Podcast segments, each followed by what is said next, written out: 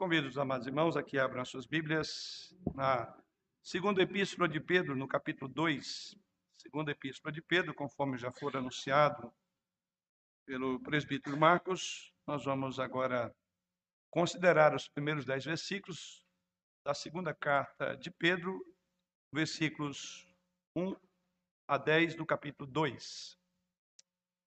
Segunda epístola de Pedro, capítulo 2, a partir do verso 1, diz-nos assim: a santa e inerrante palavra do Senhor. Assim como no meio do povo surgiram falsos profetas, assim também haverá entre vós falsos mestres, os quais introduzirão dissimuladamente heresias destruidoras, até ao ponto de negarem o soberano Senhor que os resgatou, trazendo sobre si mesmos repentina destruição. E muitos seguirão as suas práticas libertinas, e por causa deles será infamado o caminho da verdade. Também, movidos por avareza, farão comércios de vós com palavras fictícias. Para eles, o juízo lavrado a longo tempo não, não tarda, e a sua destruição não dorme. Ora, se Deus não poupou anjos quando pecaram, antes, precipitando-os no inferno, os entregou a abismos de trevas, reservados ou reservando-os para juízo, e não poupou o mundo antigo, mas preservou a Noé, pregador da justiça, e mais sete pessoas quando fez vir o dilúvio sobre o mundo de ímpios, e reduzindo a cinzas as cidades de Sodoma e Gomorra, ordenou-as à ruína completa, tendo posto como exemplo a quantos venham a viver impiamente, e livrou o justo Ló, afligido por procedimento libertino daqueles insubordinados, porque este justo, pelo que via e ouvia, quando habitava entre eles, atormentava sua alma justa cada dia por causa das obras iníquas daqueles. É porque o Senhor sabe livrar da provação os piedosos e reservar sob castigo os injustos para o dia do juízo, especialmente aqueles que, seguindo a carne, andam em imundas paixões e menosprezam qualquer governo, atrevidos, arrogantes, não temem difamar, difamar autoridades superiores. Até o verso número 10 da segunda epístola de Pedro, no seu capítulo 2. Como é sabido dos irmãos e aqueles que por acaso estejam nos acompanhando aí pelas transmissões, nós estamos trabalhando este ano o livro de Pedro. Tivemos a oportunidade de passar pela primeira carta, onde Pedro lembra dos perigos externos que rondam a igreja, quando fala da perseguição acirrada contra a igreja, e ele nos adverte a manter um bom procedimento em meio à comunidade. E depois, no capítulo 2, Pedro começa a olhar agora para dentro da igreja as implicações de viver no mundo como o nosso, sem sermos do mundo, e ao mesmo tempo cumprindo o nosso papel, a nossa missão, que também é o tema que estamos dobrando do ano passado para este ano. E agora chegamos aqui na segunda epístola, onde Pedro ao final do capítulo 1, apenas para entendermos o que se passa nesse capítulo 2.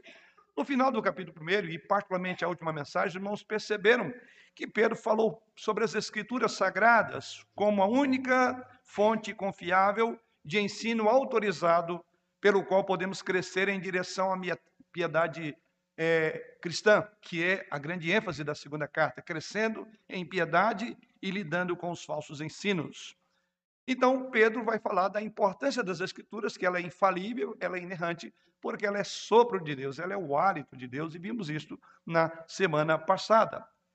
Ao fazer, Pedro, então, também achou necessário defender o seu ministério apostólico, que também vimos no versículo 16 do capítulo 1, que ele diz que ele estava sendo acusado, e outros apóstolos, de que todo aquele ensino, na verdade, eram fábulas engenhosamente elaboradas por apóstolos. Pedro, então, se vê na no direito e no dever de defender o seu ministério, dizer, não, na verdade, tudo que se passou é aquilo que nós vimos, as nossas mãos tocaram o verbo da vida, então não há nenhuma fábula, ninguém inventou, é um fato, é uma realidade, Cristo. Então as escrituras devem ser cridas, devem ser é, recebidas como tal, ou seja, como palavra de Deus. Então Pedro estava preocupado no primeiro momento de defender as acusações que se fazia contra o apostolado e, particularmente, sobre as falsas heresias ou os falsos ensinos dos quais eles eram acusados. Pois bem, agora Pedro, no capítulo 2, ele sai dessa postura, digamos, defensiva. E agora no capítulo 2 ele vai falar de uma forma direta. Então ele deixa de defender as escrituras, o seu ministério apostólico, que era o foco desses falsos profetas, ele agora vai falar diretamente a essas pessoas e aqueles que seguem essa visão libertina desses falsos mestres. E assim o que nós encontramos a partir do texto que lemos aos irmãos, vemos então Pedro numa postura defensiva, ou melhor, numa postura ofensiva. E vemos isso particularmente nesses primeiros dez versículos do segundo capítulo da carta de Pedro. E nesses versos, Pedro, Pedro faz duas coisas. Primeiramente, ele emite uma advertência. E em segundo lugar, ele faz uma promessa. Uma promessa tanto para essas pessoas, como para aqueles que são tentados a desviar do seu caminho, de seguir esses falsos mestres. Portanto, grave bem uma advertência. E a advertência nós encontramos nos versos 1 a 3, quando ele adverte sobre os próprios falsos mestres. Ele quer então que nós vejamos esses homens chegando, aproximando de nós. Então ele pede para que estejamos em guarda. Então nós encontramos isso nos versos 1 a 3. E lá nos versos 9 e 10, ele agora faz um resumo e ele tira algumas conclusões e, consequentemente, faz uma promessa. E essa promessa é dupla. Primeiramente, a promessa é que há uma garantia para que aqueles que são fiéis ao Senhor, que resistem esses falsos mestres, que o Senhor sabe resgatar os seus filhos. E a segunda parte da promessa é exatamente que Deus vai pesar juízo sobre esses falsos mestres. Você vê isso claramente nos versos 9 e 10. Assim, nós temos, por assim dizer, a estrutura do pensamento de Pedro que se desenvolverá nesses dez versículos. A advertência contra os falsos mestres. Vamos abordar isso em duas perspectivas. Primeiro, vamos considerar o perigo que Pedro identifica dos falsos mestres. Ou seja, nós vamos considerar o perigo de sermos enredados por doutrinas vãs. E a segunda grande ideia que vamos trabalhar, em segundo lugar, é que há uma destruição prometida a esses falsos mestres. Vamos orar. Senhor, voltamos-nos mais uma vez para a tua palavra, cientes de que por nós mesmos não somos capazes de entender, de reter e de aplicar a verdade em nosso coração, se não for por meio do teu Santo Espírito e assim nós suplicamos nessa hora que fale ao nosso coração por meio da tua palavra, trazendo vida, trazendo esperança, trazendo confrontação, trazendo conforto ao coração do teu povo. Que os nossos olhos estejam abertos, não só os olhos físicos, mas acima de tudo os olhos da nossa alma. E haja não apenas uma disposição dos nossos corpos em manter-nos é, alertas nesse período de palavra do Senhor, mas uma disposição da nossa alma para cumprir com tudo aquilo que o Senhor há de nos colocar nessa noite. Por meio do Senhor da igreja, o Senhor Jesus é que oramos confiadamente. Amém.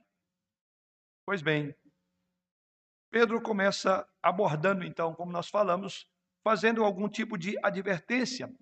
E ele diz que há uma promessa para esses falsos mestres de que Deus haverá de tratar com eles diretamente. E Pedro vai usar algumas figuras antigas ou algumas figuras da história para dizer que, da mesma forma como Deus executou juízo sobre nações ímpias, sobre pessoas pagãs, sobre imoralidade, ele fará o mesmo com esses falsos mestres. E assim, no versículo 1, o apóstolo Pedro começa dizendo isto: assim como no meio do povo surgiram falsos profetas, assim também haverá entre vós falsos mestres, os quais introduzirão dissimuladamente heresias destruidoras, até ao ponto de renegarem o soberano Senhor que os resgatou, trazendo sobre si mesmos repentina destruição. Então, observe esta colocação que Pedro faz. Pedro diz que já há um ministério profético, ou um ministério contrário ao ministério apostólico, que são dos falsos mestres. Então, Pedro fala que a profecia inspirada, infalível, na era do Antigo Testamento e que depois no Novo Testamento, sempre foi atacada por falsos profetas. E é por isso que Pedro diz assim: como no meio do povo surgiram. Então Pedro está olhando para o retrovisor. Ele está dizendo: falsos profetas não é uma questão nova no Novo Testamento. Ele naturalmente está olhando para os falsos profetas desde o Antigo Testamento. inclusive esses falsos profetas, Deus deu uma lei de como entender quem era falso quando a profecia não se cumprisse, inclusive o que deveria, ser feito com essas pessoas, que deveriam ser apedrejados, deveriam ser mortos, os falsos profetas.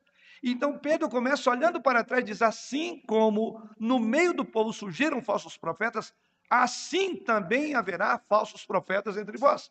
Pedro então faz um link entre o passado, o presente dele e, consequentemente, o futuro que chega a nós. Ou seja, falsos profetas sempre existiram. E é isso que Pedro começa na introdução da, do capítulo 2. Surgiram falsos profetas, diz ele, entre o povo. Isso então, diz-nos Pedro, essa mesma situação continua a prevalecer no nosso tempo. É a linguagem de Pedro para a sua época. As coisas realmente não mudaram. Essa é a razão da importância desse tema essa noite. Não mudaram. Pedro olha para o seu tempo e diz: já houve isso, está acontecendo. E hoje nós olhamos para a época de Pedro, olhamos para o Antigo Testamento e olhamos para a nossa época e dizemos exatamente a mesma coisa. Daí a importância desse assunto na exposição da carta de Pedro, porque as coisas realmente não mudaram. Então, o que Pedro está dizendo, prepare-se, já que é uma artimanha antiga, é a velha serpente que continua tentando enganar o povo de Deus. Então, Pedro está com isto dizendo: fiquem alerta. Pedro se vê na responsabilidade de denunciar o falso ensino. Pedro se vê na responsabilidade de equipar a igreja para que a igreja cresça em graça, para que a igreja cresça no conhecimento de Jesus. Essa é uma das tarefas importantes de um líder. É equipar e treinar a igreja para que a igreja não seja engodada, enganada com os falsos ensinos. E ainda mais hoje, que esses falsos ensinos, eles não caminham, eles voam a velocidades extraordinária pelos meios de comunicação. Quantos crentes têm a maturidade de analisar, de ouvir mensagem e entender que por trás daquelas mensagens tem uma mensagem subliminar? Poucos crentes hoje, porque se engodam com esses ensinos. Nós vamos ver isso no texto. E eu espero que ele sirva de grande alerta para os membros da nossa igreja, para o pastoreio diante do qual eu estou diante dos irmãos, porque tenho percebido muitos irmãos com dificuldade de discernir os tempos. E a Bíblia diz discernir, que nós devemos discernir os tempos, porque os dias são maus. E esta é a razão que, vez por outras vezes, nos surpreendemos com pessoas defendendo ideias as mais esdrúxulas no contexto de uma Bíblia, no contexto saudável de um ensino bíblico. Pois bem, Pedro está dizendo, então prepare-se. Ele se vê nessa responsabilidade. E nos três primeiros versículos, ou seja, deste capítulo, versos 1, 2 e 3, Pedro então apresenta as principais características dos falsos mestres e de que todos nós precisamos estar atentos. E assim, Pedro então coloca esse perigo. Qual é o perigo identificado por Pedro? Essa é a nossa primeira grande reflexão. Pedro, primeiramente, vai nos ajudar nessa tarefa árdua, nessa responsabilidade que ele se encontra diante da sua igreja. Pedro, então, primeiramente, vai dizer: olha, há perigos e vocês precisam identificar o perigo dos falsos mestres. E essa é a grande primeira ideia, o perigo identificado. Se você olhar novamente para a passagem e com uma atenção maior, você verá que Pedro destaca três perigos, ou três coisas, por assim dizer, na verdade, três conjuntos de ideias que devem ser observados, em particular, sobre o perigo a ser identificado. Se você já quiser anotar, a primeira delas, embora isso deverá ser colocado aí, ele observa as marcas distintivas distintiva da mensagem dessas pessoas. Ele diz: preste atenção no conteúdo da mensagem dos falsos profetas. Em segundo lugar, nós veremos que Pedro dirá as marcas distintivas do seu método. Olhe a metodologia que eles usam. E em terceiro lugar, Pedro vai mostrar as marcas distintivas da sua moral. Qual é o padrão de moralidade desses que governam e que lideram igrejas? Exatamente essas três coisas.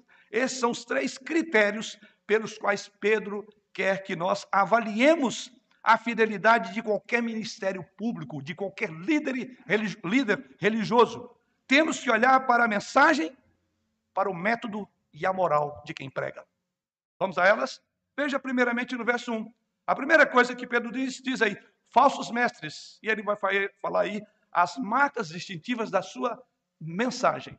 É a primeira coisa, marcas distintivas da sua mensagem. Assim como no meio do povo surgiram falsos profetas, assim também haverá entre vós falsos mestres. Agora veja aí, marcas distintivas da sua mensagem. O que, que eles farão?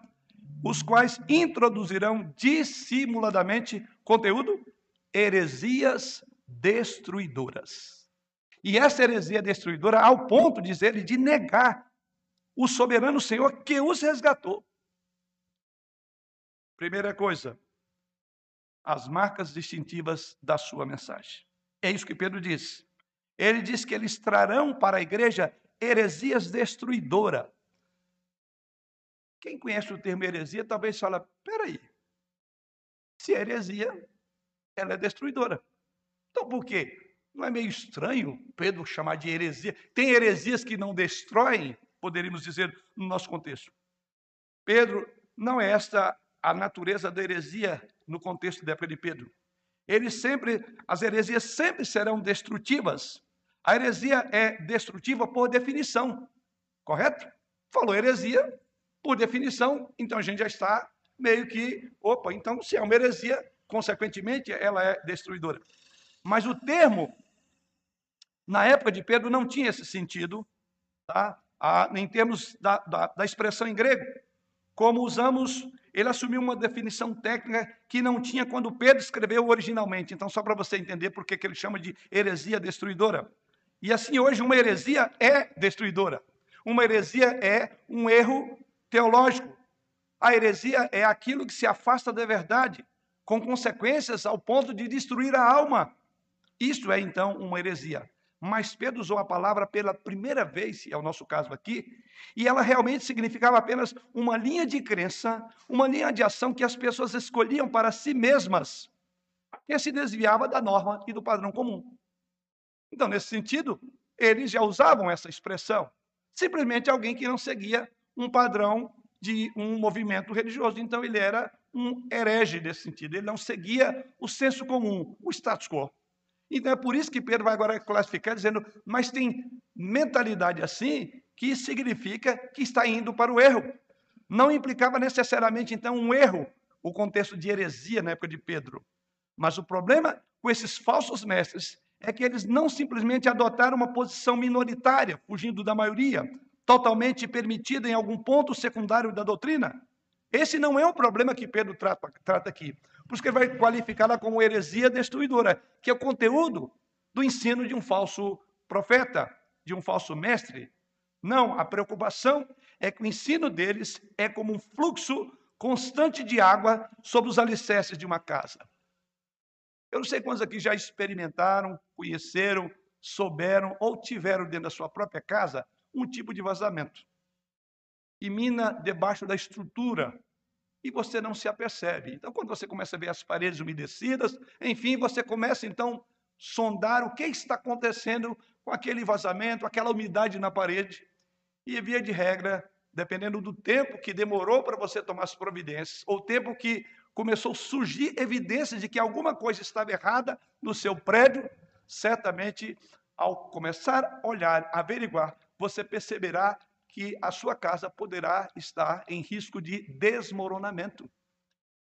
Essa é mais ou menos a ideia que Pedro quer transmitir. Ele diz que é como a heresia destruidora, ela é como um fluxo contínuo sobre os alicerces da sua casa. Ela é corrosiva para fundações. Ela é destrutiva, diz ele. E se você não abordar o problema, esse fluxo constante de ensino corrosivo fluindo em sua vida, fará com que todo edifício da verdade cristã desmorone na, des, desmorone na sua vida. Se você soubesse, por exemplo, que havia um fluxo contínuo de água debaixo do alicerce da sua casa, certamente você não dormiria enquanto não fosse lá e estancasse a água. Não é assim? Sob pena de, ao deitar, acabar tendo escombros ou amanhecer debaixo de escombros da sua própria casa. Nós não permitimos. É mais ou menos essa ideia que o termo que Pedro usa quer transmitir. É alguma coisa muito sorrateira, muito sutil. É uma mistura de verdade e mentira que você, quando se aperceber, já foi. É como a natureza do sapo ou da rã. Na minha juventude, morando no Rio de Janeiro, era muito comum a região onde eu morava ter algumas lagoas ali na região. E dentre as artes que a gente tinha nessa época, fui ateiro, viu?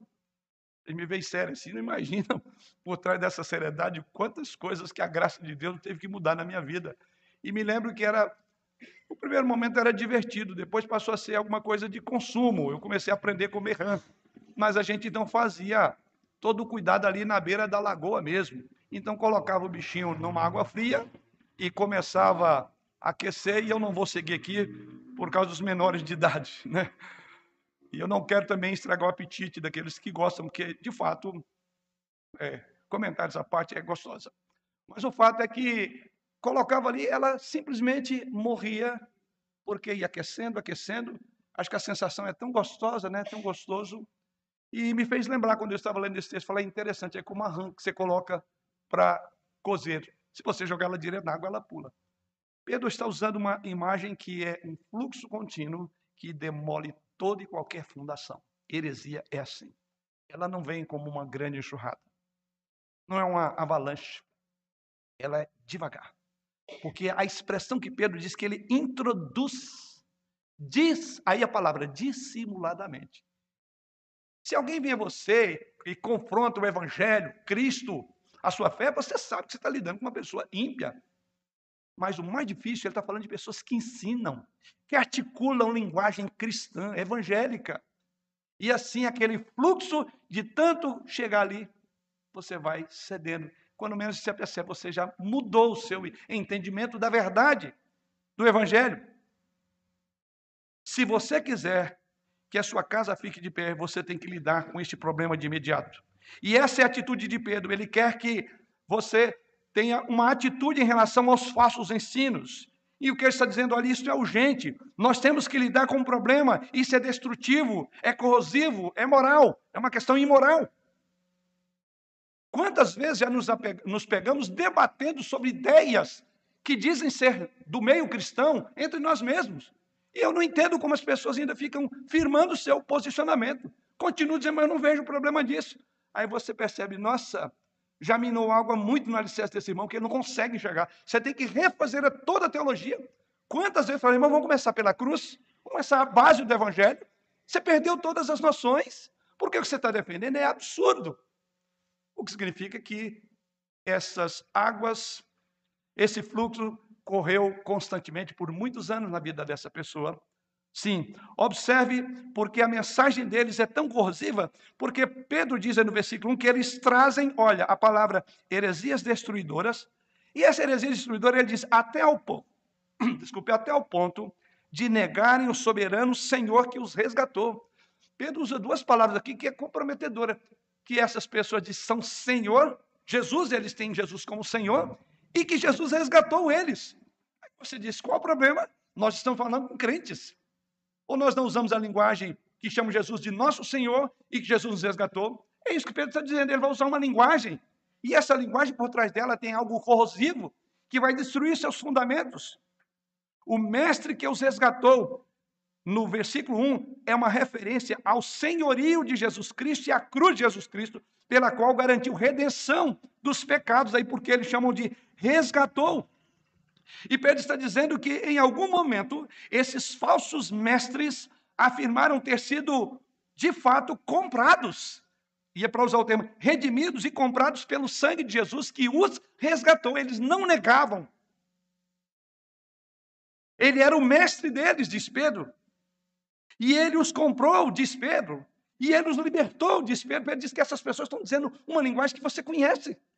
Então não basta, você, mas se alguém que diz que, que crê num Jesus, que morreu, que resgatou, que libertou, então eu estou falando com crentes. Não, Pedro está dizendo são coisas destruidoras. Eles haviam feito uma profissão de fé no Cristo crucificado. Esses falsos mestres fizeram uma profissão de fé num Cristo ressuscitado. Eles se juntaram à igreja local da qual Pedro está, com a qual Pedro está falando. Eles disseram que Jesus Cristo é seu mestre, Senhor. Eles diziam que Jesus Cristo os resgatou da escravidão. É isso que está aí no texto. Mas agora esses mesmos homens que fizeram uma brilhante profissão de fé, no sangue, na justiça de Jesus Cristo, eles estavam negando Jesus Cristo, cuja morte, eles disseram, foi o preço da culpa da libertação deles próprios. Portanto, não é apenas que eles estavam ensinando algo errado, eles receberam o evangelho verdadeiro. Eles entenderam quem era Jesus, que era o Cristo. E agora eles estão negando a Jesus. É um outro termo que chamamos de apostasia. Pessoas que inicialmente falavam a mesma linguagem, depois eu não creio mais nisso. Sim, conteúdo de suas mensagens. Provavelmente, dado o número de referências nessa carta à segunda vinda de Cristo, parte da sua negação desses mestres tinha a ver com a rejeição de qualquer ideia de que Jesus voltaria. Era uma heresia. Pelo conteúdo do que Pedro fala, possivelmente um dos aspectos que eles mais pregavam era a dúvida se Jesus Cristo voltaria de novo ou não. Talvez tenha algo a ver também com a sua humanidade, ou a perfeita humanidade de Cristo, ou a sua divindade absoluta, mas quaisquer que sejam os detalhes dessa heresia, isso tudo é periférico para o que Pedro quer dizer. O que Pedro está dizendo, eles rejeitaram a ideia básica do Evangelho de Jesus Cristo. E há um repúdio deles a Jesus Cristo. Cuidado com falsos mestres. Eles não virão a você e dizendo que não amam, que odeiam Jesus, que odeiam o Evangelho mas eles terão uma linguagem igual à sua. Então Pedro diz que eles colocam isso dissimuladamente, disfarçadamente. O diabo é o príncipe dos disfarces. Se ele viesse a você como de fato ele é, e eu não sei como ele é, mas aqueles que imaginam que o diabo tem um garfo tridente e fica ali aguilhoando aquele rabo, aquele chifre, se uma coisa dessa aparecer diante de você, por certo, você fugiria, não é? Mas a Bíblia diz que ele vem como anjo de luz. Ele vem serpenteando você, caminhando. É assim que faz o falso mestre. Veja que Pedro está falando do perigo, do conteúdo, do ensino de um mestre que fala o que você já conhece. Antes de prosseguir, eu quero dizer: não importa o que mais você acredita com base nisso, uma primeira aplicação. Não importa quão fiel você seja às Escrituras, se você não crê que Jesus Cristo é o Deus eterno que se tornou homem e assim foi e continua a ser Deus e homem em duas naturezas distintas e uma pessoa para sempre. Que ele obedeceu e sangrou por nós, por você, que ele reina e voltará. Se você repudiar isto, se você repudiar o centro, o cerne do evangelho cristão, se você repudiar a obra de Jesus Cristo que te resgatou, se você repudiar o reino de Jesus Cristo quando virá, por mais que você tenha um bom padrão moral, por mais que você seja uma pessoa piedosa em oração, por mais que você creia na Bíblia e tenha ela numa estima extremamente elevada como palavra de Deus, se você negar, como diz o texto, o mestre que os resgatou, você enfrentará o que Pedro, em nosso texto, chama de repentina destruição. É o final. Ele diz: esses enfrentarão repentina destruição. Nós teremos muitas grandes surpresas na glória. Memória do meu pai, saudosa, saudosa memória nesse sentido, quando ele usava uma expressão. Teologicamente, ele não teve todo o fundamento teológico que eu tenho, não teve o privilégio que eu tive de estudar e aprofundar e eu não concordo em algumas coisas, mas tinha alguma coisa que valia a pena você pensar. Ele dizia que no céu, ele falava para nós: no céu vocês vão ter duas surpresas. Chegar lá e encontrar quem você nunca imaginaria que estaria lá no céu. E por outro lado, tentar achar alguém que você garantiria que estava lá. Eu não sei porque essa questão de conhecer, não conhecer, tem várias implicações, mas entendendo o espírito do que ele queria dizer, é isso talvez você vai surpreender. Vai surpreender porque o texto de Mateus diz isso: Senhor, Senhor. Alguns dirão a Jesus no último dia: Olha só, em teu nome fizemos maravilhas pelo poder de Jesus Cristo. Em teu nome expelimos demônios, fizemos cura. Jesus Cristo disse: Nunca vos conheci. Apartai-vos de mim, vós que praticais a iniquidade. O que vocês têm a ver comigo? Nada. Então, querido, reafirme, olhe para a sua fé. Veja os fundamentos se eventualmente você não está permitindo que um fluxo contínuo sobre as bases da tua fé comece a ser minado com tantas mensagens, com tantos pregadores.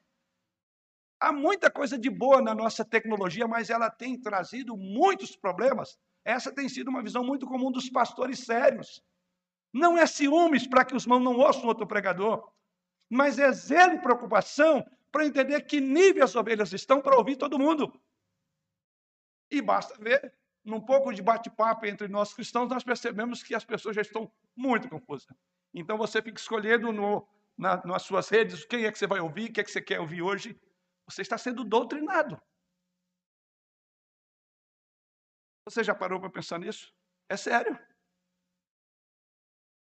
Alguém já disse aqui, comentários na internet, mensagens, por que pareça, quem pode se beneficiar mais delas são os grandes pregadores, porque eles sabem discernir o certo do errado.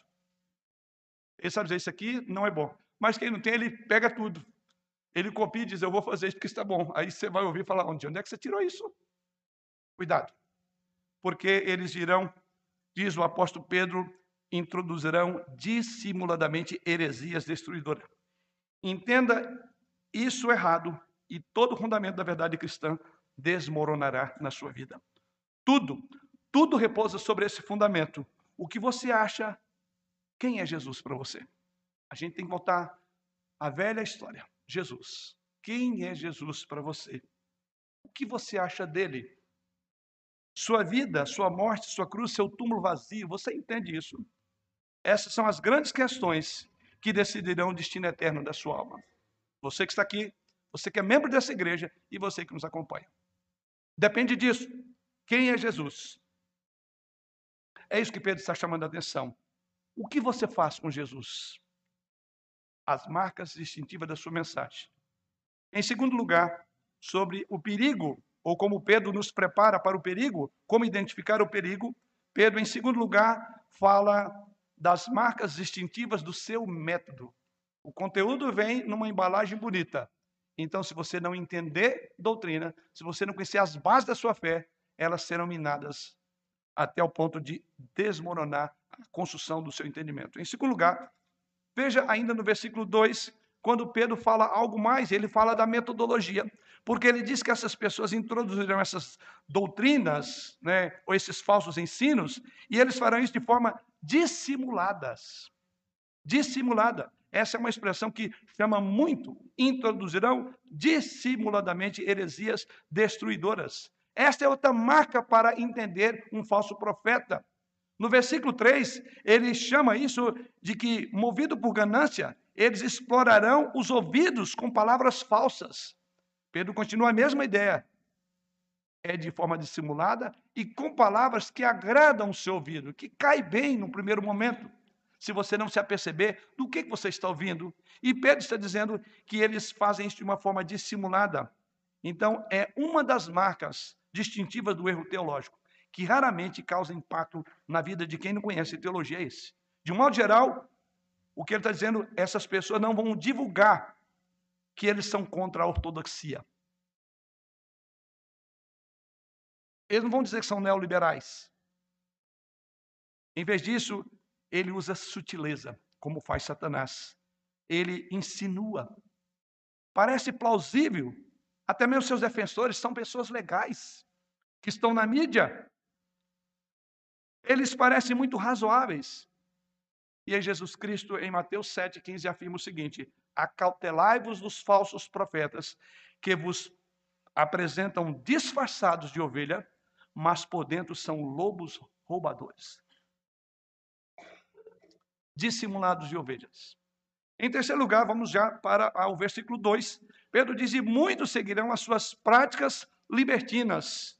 A terceira marca dos falsos profetas, a marca distintiva do padrão de moralidade deles. Veja que é isso que Pedro diz. Ele fala exatamente do padrão moral. Como alguém já disse, a teologia é mãe da ética e a conduta é filha da doutrina. Em outras palavras, aquilo em que uma pessoa crê determina o que ela faz. Por isso que a doutrina é importante, irmãos. Muito importante. Por isso nós nos apegamos muito à questão da doutrina, não pela doutrina em si, mas ela é a vida, ela é a defesa que nós temos quando fomos atacados.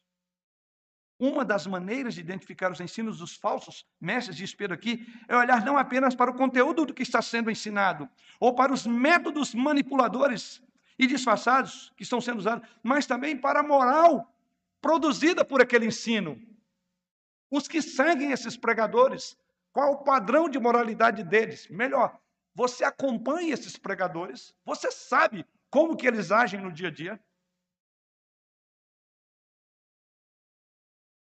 Veja, o fruto daqueles que abraçam essas coisas, como diz Jesus Cristo, pelo fruto os conhecereis. E Pedro diz que eles fazem exatamente isso, práticas libertinas. Práticas libertinas. O termo prática libertina, na língua original, refere-se a uma imoralidade sem pudor. É o que Pedro está dizendo. Essas mesmas pessoas que arvoram de líderes, que pregam misturando verdade com mentira, Pedro diz que a ideia aqui são pessoas que perderam completamente a compostura, sem sequer tentar esconder as suas práticas libertinas ou manter aparências. A ideia do termo que Pedro usa aqui é alguém que perdeu a vergonha, é alguém que não dá importância alguma à sua própria reputação, não se preocupa nem com o juízo de Deus, nem a avaliação dos homens. Veja a que ponto chega. Esses falsos mestres tinham um comportamento sexual excessivamente desregrado, irmãos. Você fala, mas a que ponto chegou? Nós não precisamos olhar para a época de Pedro, basta olharmos quantos seguidores de gente desse jeito aqui. Pelas referências do verso 6. Verso 6, nós vamos chegar lá, fala de Sodoma e Gomorra. Referências do versículo 10, fala de paixões impuras. Então, pela referência não há dúvida. E o termo que Pedro usa, que isso significa sensualidade. É uma referência clara à imoralidade, imoralidade sexual. E talvez até mesmo uma referência particular à homossexualidade. Olha as referências que Pedro usa aí. Todas elas estão envolvidas na homossexualidade. Essa também é uma palavra que nós precisamos ouvir muito, irmãos. Eu ouvi muito hoje, não é? Afinal, vivemos em um contexto de confusão sexual sem precedentes. A pornografia parece tão difundida quanto o oxigênio. Definir nossa sexualidade tornou-se, pelo menos na mente da atual cultura, da nossa cultura, tornou-se fundamental para a maneira como devemos definir os nossos eus mais básicos. Quão oportuna e quão atual esta palavra de Pedro a nós, a nossa geração. Ao nosso redor, irmãos, igrejas e até denominações inteiras estão capitulando a pressão para ceder ao espaço, ao consenso cultural do LG, LGBTQI. Pense por um momento nas principais igrejas do nosso país.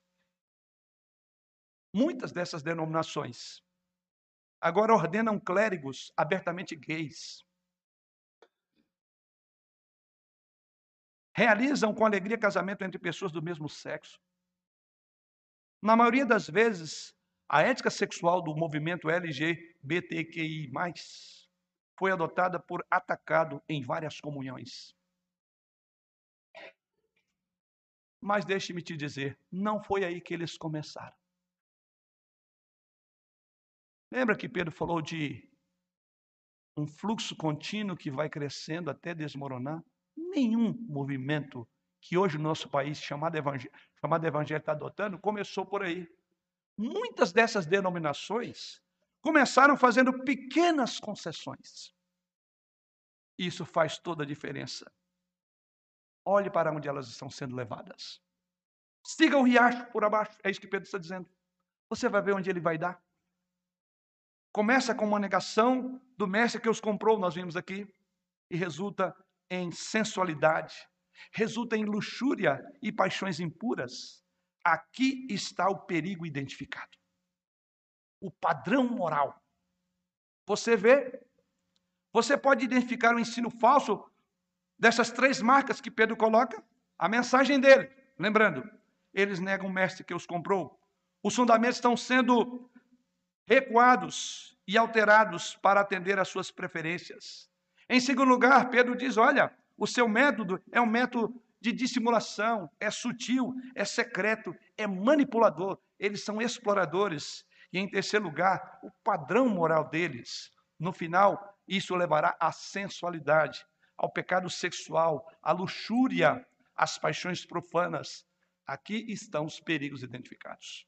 Em função disso, Pedro então agora passa a falar da destruição prometida a eles. É a nossa segunda e última reflexão. A destruição prometida. Os versos 3 a 10, Pedro então explicou a destruição. Vai falar agora da destruição.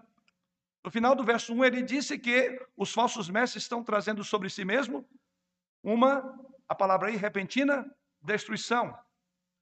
No final do verso 3, ele diz: A sua destruição não dorme. Duas afirmações que Pedro faz ao alertar sobre o perigo desses mestres. Ele diz: Olha, há uma destruição prometida para essas, esses mestres. Não passará batido aos olhos de Deus. E por isso que Pedro usa essas duas imagens, as duas afirmações. Verso 1 final, repentina destruição, e no verso 3 ele diz: a sua destruição não dorme. Essa é a expressão. Também movidos por avareza, verso 3, farão comércio de vós com palavras fictícias. Para eles, o juízo lavrado a longo tempo não tarda, a sua destruição não dorme. Vamos pensar um pouco nessas duas palavras para entender essa destruição que Pedro diz que está prometida a eles. A primeira afirmação de Pedro é esta, ou é uma palavra com duas ideias. A primeira ideia, ele diz que é o juízo está lavrado, então o tempo não tarda, a sua destruição não dorme. É curioso o modo como Pedro usa essa expressão no texto aqui. Por que, que ele usa essa palavra? Ele personifica a condenação e a destruição.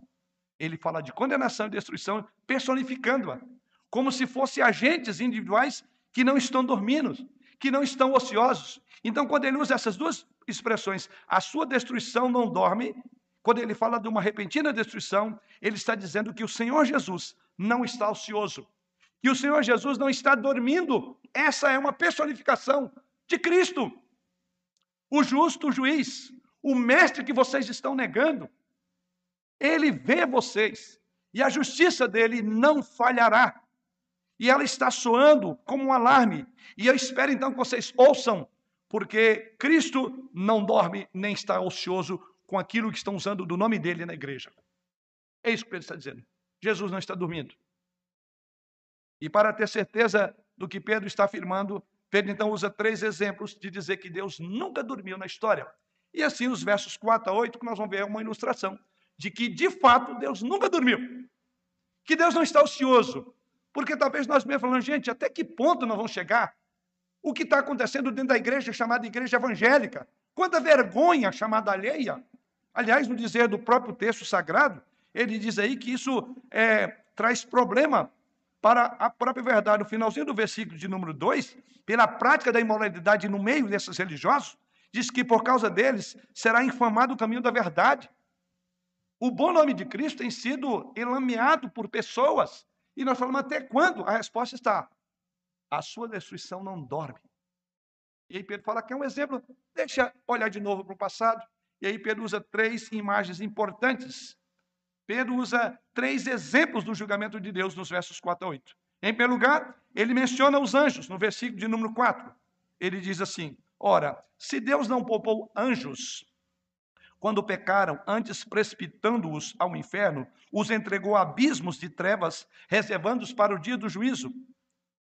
Depois, no verso de número 5, ele diz, ele vai falar agora de que Deus também não poupou o mundo antigo, mas preservou Noé, juízo, preservando ele como pregador da justiça. Depois ele diz que ele reduziu, versículo número 6, outro exemplo, a cidade de Sodoma e Gomorra, e ordenou elas à ruína, embora livrando o justo Jó, em outras palavras, Pedro diz: Eu vou te apresentar que Deus não dorme.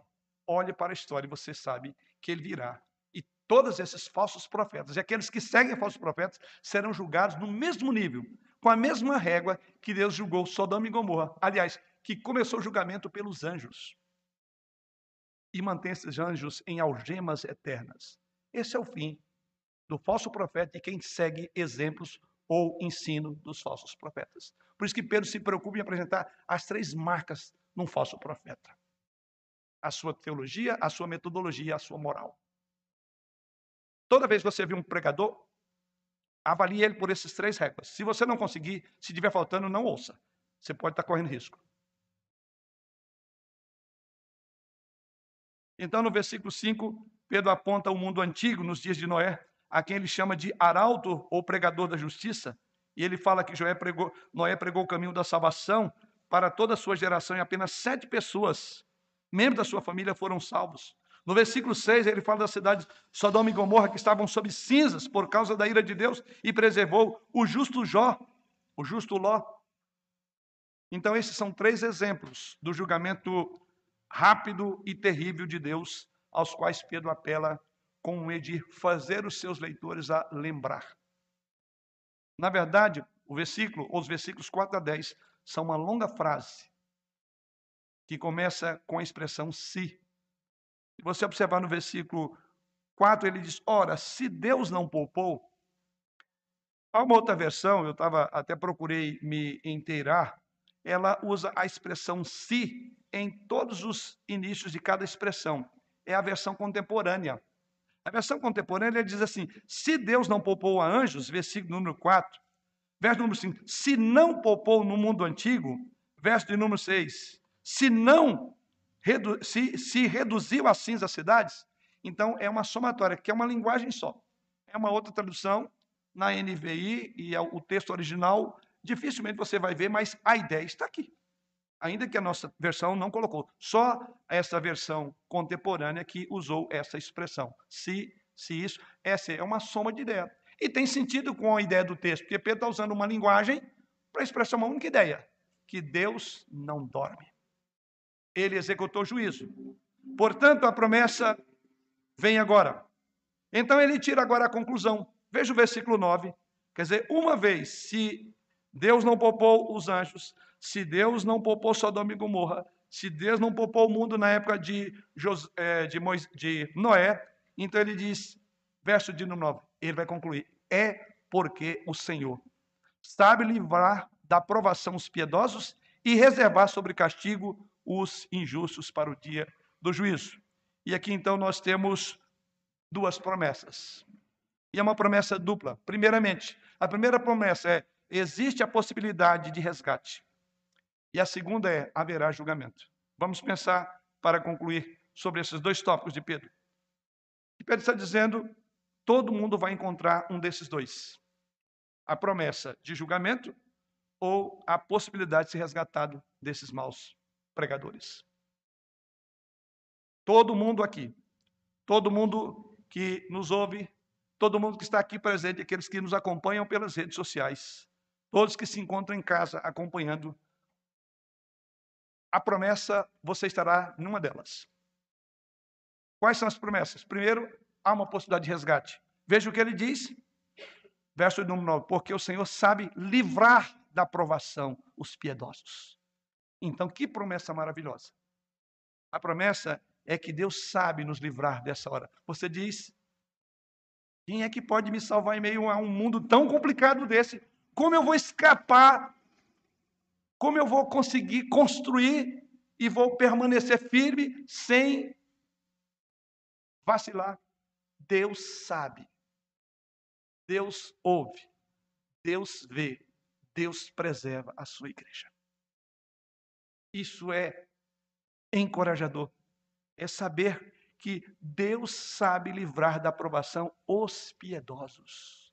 Em meio a tudo isso, há uma promessa: que Deus livrará os piedosos. Muitas vezes o falso ensino é atraente, não é? Porque parece oferecer um caminho plausível para comprometer, comprometer-nos com o mundo. Mostra-nos uma maneira de não ter que permanecer numa rota de colisão com os nossos amigos em nossa cultura. Isso é atraente. Rejeitar significa permanecer em nosso rumo atual, em rota de colisão com a nossa cultura. Como faremos isso? Ele diz: Deus vai te preservar. Mantenha-se em rota de colisão com a cultura, porque Deus vai livrar você. Isso é promessa, queridos. É isso que significa aprovação. O que Pedro está dizendo vai custar, mas Pedro quer tranquilizar os seus primeiros leitores a mim e a você, a permanecer fiel ao Senhor e rejeitar-se os falsos ensinos. Isso vai custar caro, haverá aprovação em seu caminho todo, em tempo todo. Mas você tem que entender o que diz o versículo de número 9. O Senhor sabe livrar você, os piedosos. Seguem em linha de colisão contra a cultura. Mantenha-se no curso. Não deixe desviar ou ser soprado ou jogado por vento de doutrina, porque Deus vai preservar a igreja vai preservar os piedosos no meio disso. Sim, vai custar caro você recusar diluir suas convicções do Evangelho para acomodar as preferências de colegas e amigos. Mas a sua esperança não está na aprovação do mundo, está? A sua esperança não está no fato de que seguir Jesus Cristo ou obter a aprovação dos colegas, está nisso? Você não é um cristão em busca apenas de influência cultural? Com certeza. Não é? E aqui está a nossa esperança. Nós vamos estar em rota de colisão com o mundo. Mas Deus sabe preservar você. Se você é um seguidor de Jesus Cristo, a nossa esperança deve repousar somente em que Ele resgatará. Ele é o mestre que nos comprou, como diz o próprio texto. Ele está voltando para nos buscar, para levar para casa para que possamos estar com Ele onde é, onde Ele está. Essa é a nossa esperança, ou não é? Portanto, com essa promessa, viva, acredite, ensine, proclame, defenda, morra pela verdade que cuidadosamente nós mantemos. Sofrimento está chegando. Sofredor de Jesus, em nome de Jesus, sabe disso, mas grave a expressão o Senhor sabe livrar da aprovação os piedosos. Mas a segunda e última promessa, e nessa eu espero que você não esteja, a certeza do julgamento. Veja o que ele diz. Por outro lado, ele conclui dizendo: sabe livrar da aprovação os piedosos e reservar, verso número 9, sob castigo os injustos para o dia do juízo. Essa palavra está em maiúsculo porque é o juízo final. Tem promessas aqui também. Por outro lado, Pedro diz que aqueles que se chamam, que ele chama aqui de injusto, ou seja, os falsos mestres, e aqueles que seguem esses falsos mestres. Não é só os falsos mestres que serão julgados. Quem segue os seus ensinos. Eles conseguem ganhar seguidores. Eles podem estar na crista da onda de popularidade. Eles podem entreter os grandes e bons nomes da nossa sociedade para obter grandes propriedades materiais. Eles podem desfrutar de medidas de notoriedade na nossa cultura, mas não se engane, vendo tudo isso, não siga multidões. Só porque você pode encontrar seus livros nas livrarias, não significa que eles devem ser lidos, acreditados e seguidos. Nem tudo é como parece à primeira vista. Porque a promessa é: Deus vai reservar sob castigo os injustos para o dia do juízo. O que Pedro está dizendo é que ele está reservado para a ira. Isto é assustador, não é? Toda a popularidade, todo o glamour sucumbirá numa justa ira de Deus. Vejam, esses falsos mestres podem estar ganhando dinheiro, podem encher estádios de futebol, com suas mensagens. Podem vender muitos livros, podem aparecer na TV. Todos podem aparecer dourados no mundo à nossa volta. Não é verdade? Diz Pedro. Mas o texto diz que Jesus não dorme e que haverá uma punição do último dia e que eles serão julgados num tribunal superior do qual não tem recursos para concluir, o caminho que Jesus nos pede para percorrer é caro. Com certeza.